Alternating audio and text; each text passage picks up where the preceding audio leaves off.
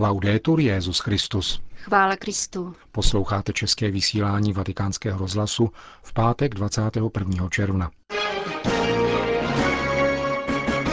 Promluva svatého otce k apoštolským nuncium a homilie ke 12. neděli v mezidobí od otce Richarda Čemuse. Hezký poslech přejí Milan Glázer a Jana Gruberová.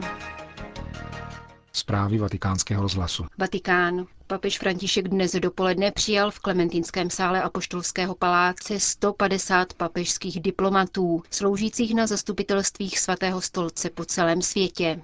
Apoštolští nunciové se do Říma sjeli v rámci roku víry a ještě na pozvání Benedikta XVI. Svatý otec jim ve své promluvě, kterou, jak zdůraznil, napsal po dlouhé modlitbě a pečlivém rozvažování, nastínil tři body k reflexi. I hned v úvodu svatý otec podotkl, že apoštolský nuncius je v první řadě prostředníkem mezi místní a univerzální církví, biskupskými konferencemi a římským biskupem. Vaše práce je na výsost důležitá, neboť při ní utváříte církev. Nejste zprostředkovatelé, nýbrž prostředníci a svou mediací vytváříte jednotu. Jako prostředníci musíte nejenom znát spisy a dokumenty, nýbrž zejména lidi.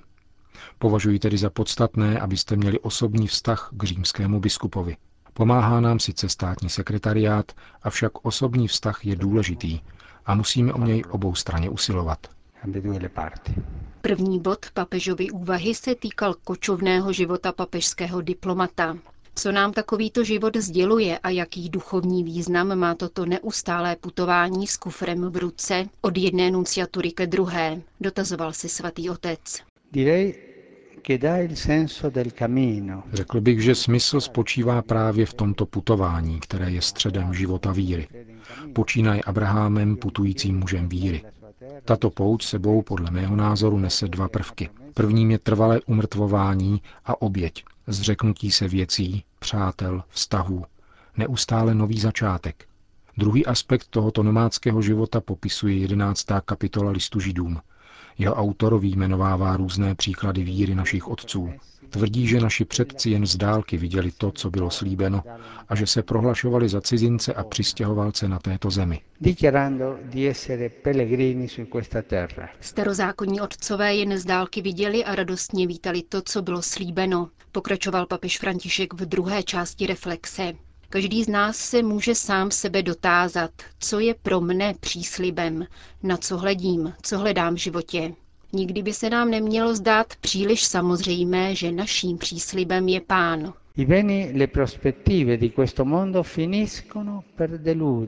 Statky a vyhlídky tohoto světa nakonec vedou k rozčarování a k trvalé nespokojenosti s tím, co máme. Pán je dobro, které neklame. Jediné dobro, které nesklame. Vyžaduje to však odpoutání od sebe, kterého lze dosáhnout pouze trvalým vztahem s pánem a sjednocením života s Kristovým životem. Říká se tomu důvěrnost s Ježíšem. Důvěrnost s Ježíšem Kristem musí být každodenním pokrmem papežského vyslance. Pokrmem, který se rodí z prvního setkání s pánem a který vyjadřuje každodenní věrnost povolání. Důvěrnost důvěrnost s Ježíšem v modlitbě, v eucharistické celebraci, kterou nikdy nevynechejte, ve službě lásky. Existuje však nebezpečí, že i kněz podlehne pokušení duchovní mondénosti, navázal svatý otec třetí částí své reflexe.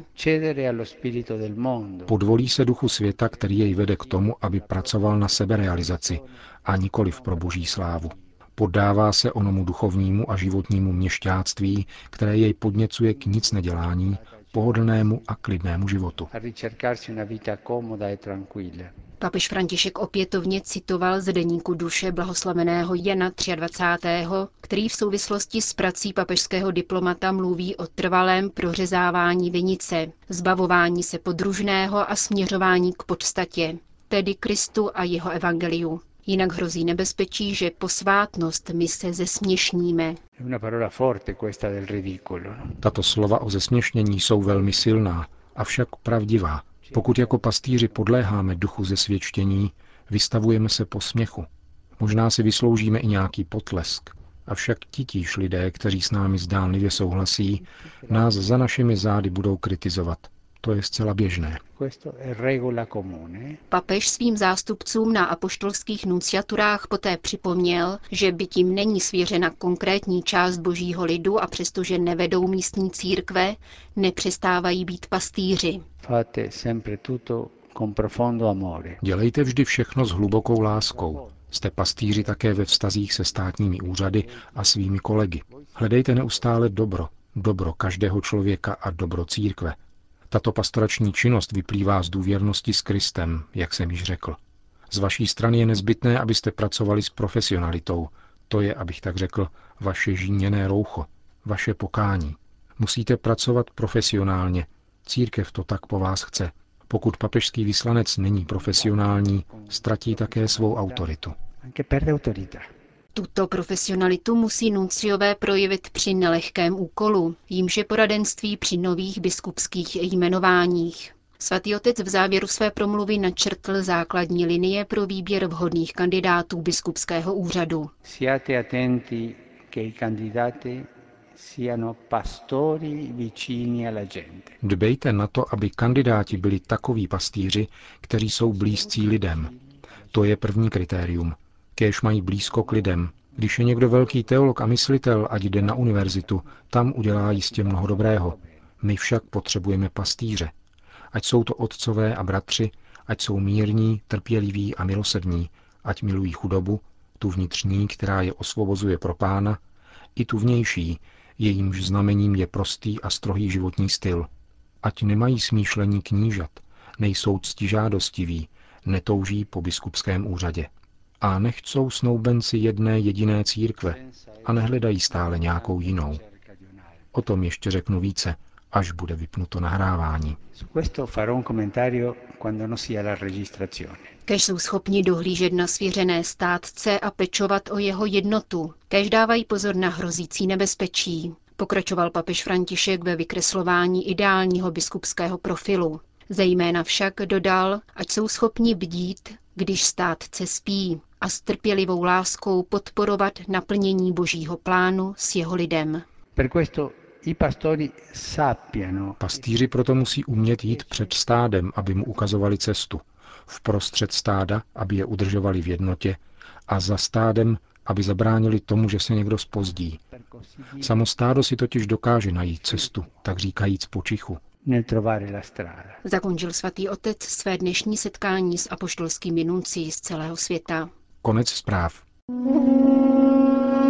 Jdi svou cestou, tak nazval otec Richard Čemus svou homílí k 12. neděli v mezidobí. Najít svou cestu životem je jeden z hlavních úkolů člověka. Možná je to jeho vůbec nejhlavnější úkol. V křesťanské mluvě tomu říkáme povolání.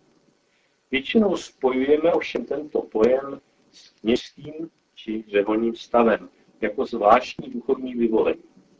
Studium počátku křesťanského mnižství však ukázalo, že první mniši neutíkali do pouště v důsledku nějakého zvláštního povolání, kterým se jim dostalo. Ale čistě jen proto, aby žili jako křesťané, aby mohli žít ono maximální křesťanství po vzoru mučedníků. Krvavé mučednictví však ustalo spolu s koncem pronásledování Ustalo tím ovšem i ono tvoření se hodnot, které dávaly křesťanskému životu smysl. V dobách pronásledování se vědělo, kdo je kdo, a křesťany spojovali ony hodnoty, pro které stálo za to žít a umírat. Mnižství se v této situaci nabízelo jako nekrvavé neboli bílé mučenictví. Myslí se tím tvrdost askeze, která není nic jiného než hledání vlastního povolání v nových, ne už tak jasných podmínkách. Apoštol Pavel připomíná Galackým, že se jim křtem dostalo nevýdaně vysokého a náročného povolání, když říká, vy všichni jste totiž boží děti skrze víru Ježíše Krista.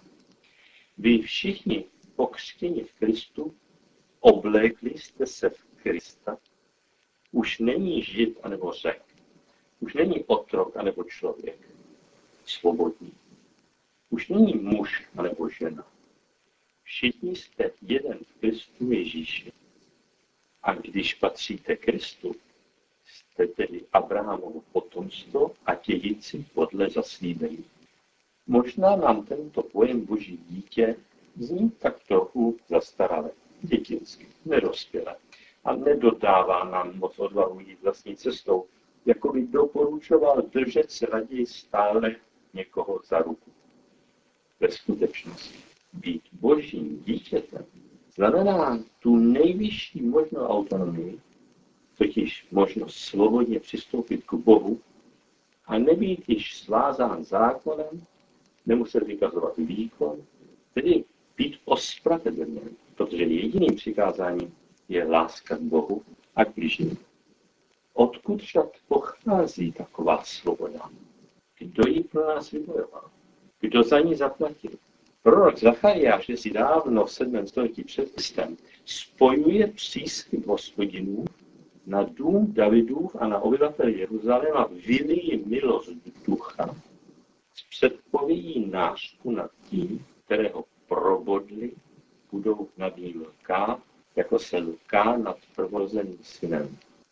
Ve světle Evangelia chápeme, že o ním prvorozeným synem není nikdo než sám Boží syn Ježíš. To on nás vykoupil a vyplatil. On je naše svoboda.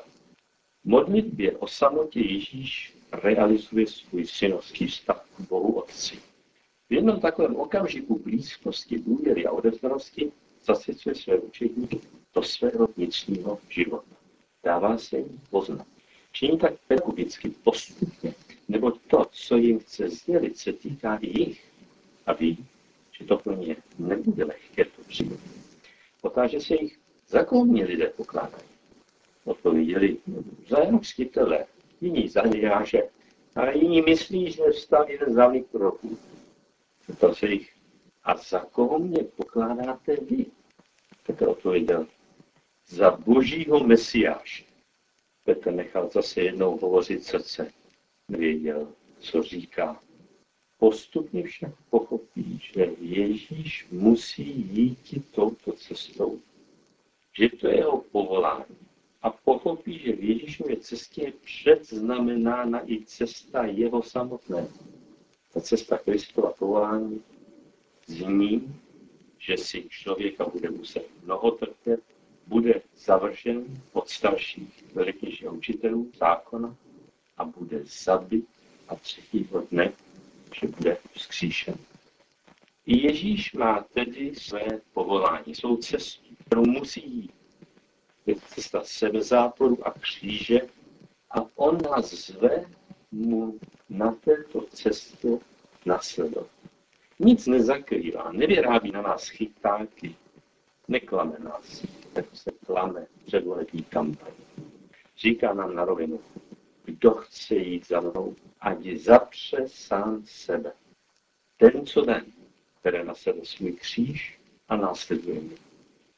Bylo by nás to vyděsit a chtít říct pánovi, teď už je nám to s tebou příliš nebezpečné. Vždyť tady jde o kariéru, o zdraví, o život. Ano, o život. A to větší. Zeptá se tedy i nás, chcete i vy odjít? A co na to odpovídáme my? Co na to odpoví já? Petr nechal mluvit srdce. I nám možná vybruje. A to žálem 63. Bože, ty jsi můj Bůh. Snažně tě hledám. Má duše po tobě žízní, práhne po tobě mé tělo, jak vyprahlá, žízněla, bezvodá země. Vždyť tvá milost je lepší než život. Mrtví tě budou chválit. V tvém jménu povznesu své dlaně k modlitbě. Má duše nech tobě. Tvá pravice mě podpírá. Dozněla slova, zbyla jen vibrace srdce, která zve. Jdi svou vlastní cestou, cestou Kristovou. Hovořil otec Richard Čemus. Končíme české vysílání vatikánského rozhlasu. Chvála Kristu. Laudetur Jezus Christus.